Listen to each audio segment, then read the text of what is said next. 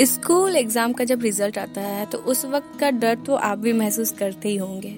चाहे बच्चा कितना भी तेज हो, कितना भी खराब हो पढ़ने में, लेकिन स्कूल टेस्ट के या फिर स्कूल एग्ज़ाम के रिज़ल्ट से डर सबको लगता है।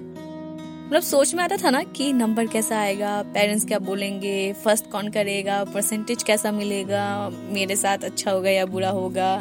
लोग हंसेंगे या मम्मी मारेगी या चप्पल पड़ेंगे, ताने पड़ेंगे, रिश्तेदार का कॉल आएगा, पता नहीं, बहुत सारे सवाल आ जाते थे।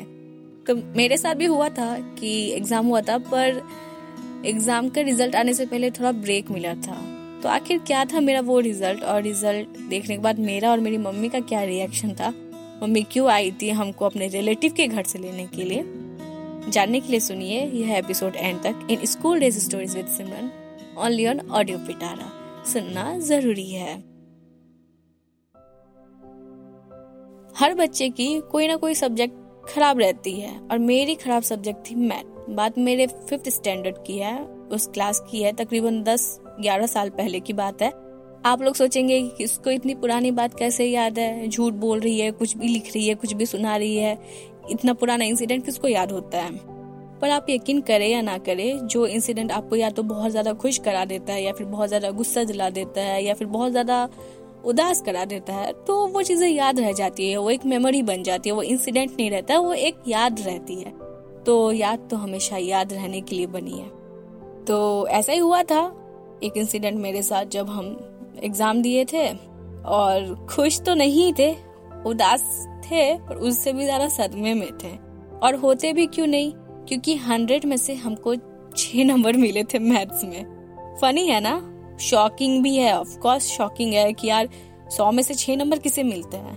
हम इतने भी खराब नहीं थे मैथ्स में, हमको भी सदमा लग गया था। हाँ दोस्तों हम जो इतना अच्छा नंबर ले आए थे ना, हम सदमे में चले गए थे, कुछ ज़्यादा ही सदमे में। तो हमारे स्कूल में क्या होता था ना कि एग्ज़ाम के बाद स्कूल को कुछ दिनों के लिए बंद किया जाता था ताकि टीचर अच्छे से शांति से पेपर्स चेक कर पाए नंबर्स दे पाए, उसके बाद जाकर के रिज़ल्ट आए। और बच्चे थोड़ा खुद को प्रिपेयर कर ले मार खाने के लिए, ताने सुनने के लिए, या नया सेमेस्टर स्टार्ट होने के लिए थोड़ा टाइम मिले, बच्चों को ब्रेक मिले। ऐसा ही हुआ था। तो हमको भी ब्रेक मिला, हम भी अपने रिलेटिव के घर चले गए। हम सोचे कि मार खाएँगे, जो भी होगा होगा, पहले घूम लेते हैं। तो हम कुछ ही दिन बिताए थे रिलेटिव के घर। फिर मेरी मम्मी का कॉल आया एक दिन, और वो बोली कि वो कल के कल ही आ रही है हमको लेने।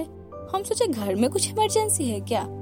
क्योंकि अभी तक मेरा छुट्टी खत्म नहीं हुआ। मेरे दिमाग में आया ही नहीं था कि अरे यार रिज़ल्ट भी तो आ सकता है। हमको लगा कि रिज़ल्ट जब तक हम घर नहीं जाएँगे तब तक नहीं आएगा।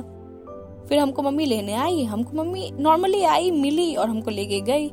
एकदम नॉर्मल बिहेव कर रही थी। लेकिन घर जाते ही मम्मी चालू हो गई। मतलब बोलना चालू हो गया तो हम शॉक हो गए कि क्यों? अभी तो तुरंत ठीक थी, तुरंत इतना ज़्यादा क्यों बोल रही है, इतना क्यों सुना रही है? तब हमको बताई कि हमको मैथ्स में इतना कम नंबर मिला और हम शॉक में थे। कि यार इतनी बड़ी बात मतलब कैसे हो सकती है? और वो भी शौक में थी कि ये ट्यूशन पढ़ रही है मैथ्स का। इसका मैथ्स अच्छा था, इतना कम नंबर कैसे मिला? मतलब हमको कुछ नहीं मिला बोलने के लिए तो हम बोल दे कि जो सर ट्यूशन पढ़ाते हैं ना, उनसे हमको कुछ नहीं समझ आता है। और जो पढ़ाते हैं, वो हमको और कंफ्यूज कर देते हैं। जहाँ प्लस का साइन रहता है, वहाँ माइनस करवा देते हैं। जहाँ माइनस का साइन वहाँ प्लस करवा देते हैं। और मेरा जो आपको कॉपी मिला, उसमें भी देखिए कि हम चीज़ किए हैं सही नंबरिंग सही दिए हैं। लेकिन क्या किए ना? कि प्लस की जगह माइनस कर दिया माइनस की जगह प्लस कर दिए। और आपको तो पता है, मामा होती है, पिघल जाती है, उनको लगा हो सकता है इस बेचारी के साथ कुछ गलत हुआ। तो मम्मी क्या की? हमको डांटी तो थी ऑब्वियसली डांटी थी, बहुत ज़्यादा। लेकिन मेरा ट्यूशन की जो टीचर है, वो चेंज करवा दी, मेरा ट्यूशन चेंज करवा दी। तो बाद में मतलब एक लगा कि हाँ चलो कुछ देर के लिए सही लगा, बच गए। लेकिन अब समझ आता है कि पढ़ने में मतलब हम नहीं पढ़े थे मैथ्स गलती मेरा था नंबर कम मेरा आया टीचर चेंज करा दिया गया, लेकिन हाँ डर के मारे कि इतना सुनना ना पड़े तो हम नेक्स्ट ईयर पढ़े और नंबर भी आया तो हम सोचे कि पिछले साल भी अगर पढ़ लेते ना, ठीक है मैथ्स खराब है खराब है, लेकिन इतना भी खराब नहीं होना चाहिए कि आपको इतना कम नंबर आ जाए। और आप मेहनत करेंगे तो ऑफकोर्स सब चीज़ में आप सक्सेसफुल होंगे। तो नेक्स्ट ईयर हमको अच्छा नंबर आया तो उनको लगा कि शायद मेरा रीजन वैलिड था टीचर की वजह से मेरा नंबर कम आया। नए टीचर अच्छा से पढ़ा रहे हैं, अच्छे से पढ़ा रहे हैं, इस वजह से अच्छा नंबर आया। लेकिन हमको पता था कि सबके पीछे है मेहनत। आपको पूरे दुनिया का बेस्ट टीचर आ जाए पर आपका पढ़ने का मन नहीं है तो आपका नंबर नहीं आएगा। और आप किसी से ट्यूशन नहीं पढ़ रहे पर आपको पढ़ने का मन है, आपके अंदर है कि हाँ पढ़ो नंबर लाओ। अब अच्छा नंबर लाओगे तो अब थोड़ा रिग्रेट होता है कि उनके ना पे ब्लेम नहीं डालना चाहिए था, गलती एक्सेप्ट करना चाहिए था। एक्सेप्टेंस नहीं था मेरे पास उस टाइम पर अभी है मेरे में, अगर मेरा गलती है तो हम मतलब तुरंत एक्सेप्ट कर लेते कि हाँ इट वॉज़ माई फॉल्ट तो गलती एक्सेप्ट करना सीखिए एक्सेप्टेंस बहुत ज़रूरी है। क्योंकि अगर आप एक्सेप्ट नहीं कर रहे हो कि आप गलत हो तो आप सही चीज़ को भी एक्सेप्ट नहीं कर पाओगे। थैंक यू तो यह थी आज की स्टोरी और आपको यह स्टोरी कैसी लगी, ये बताना कमेंट सेक्शन में ना भूले और लाइक करें शेयर करें इस एपिसोड को।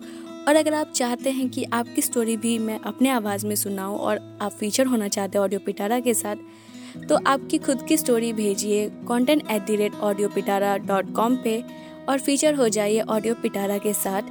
और सुनते रहिए school days stories with Simran only on audio Pitara सुनना ज़रूरी है। ऐसे ही इंटरेस्टिंग पॉडकास्ट और ऑडियो स्टोरीज के लिए सुनते रहिए ऑडियो पिटारा ऑडियो पिटारा सुनना ज़रूरी है।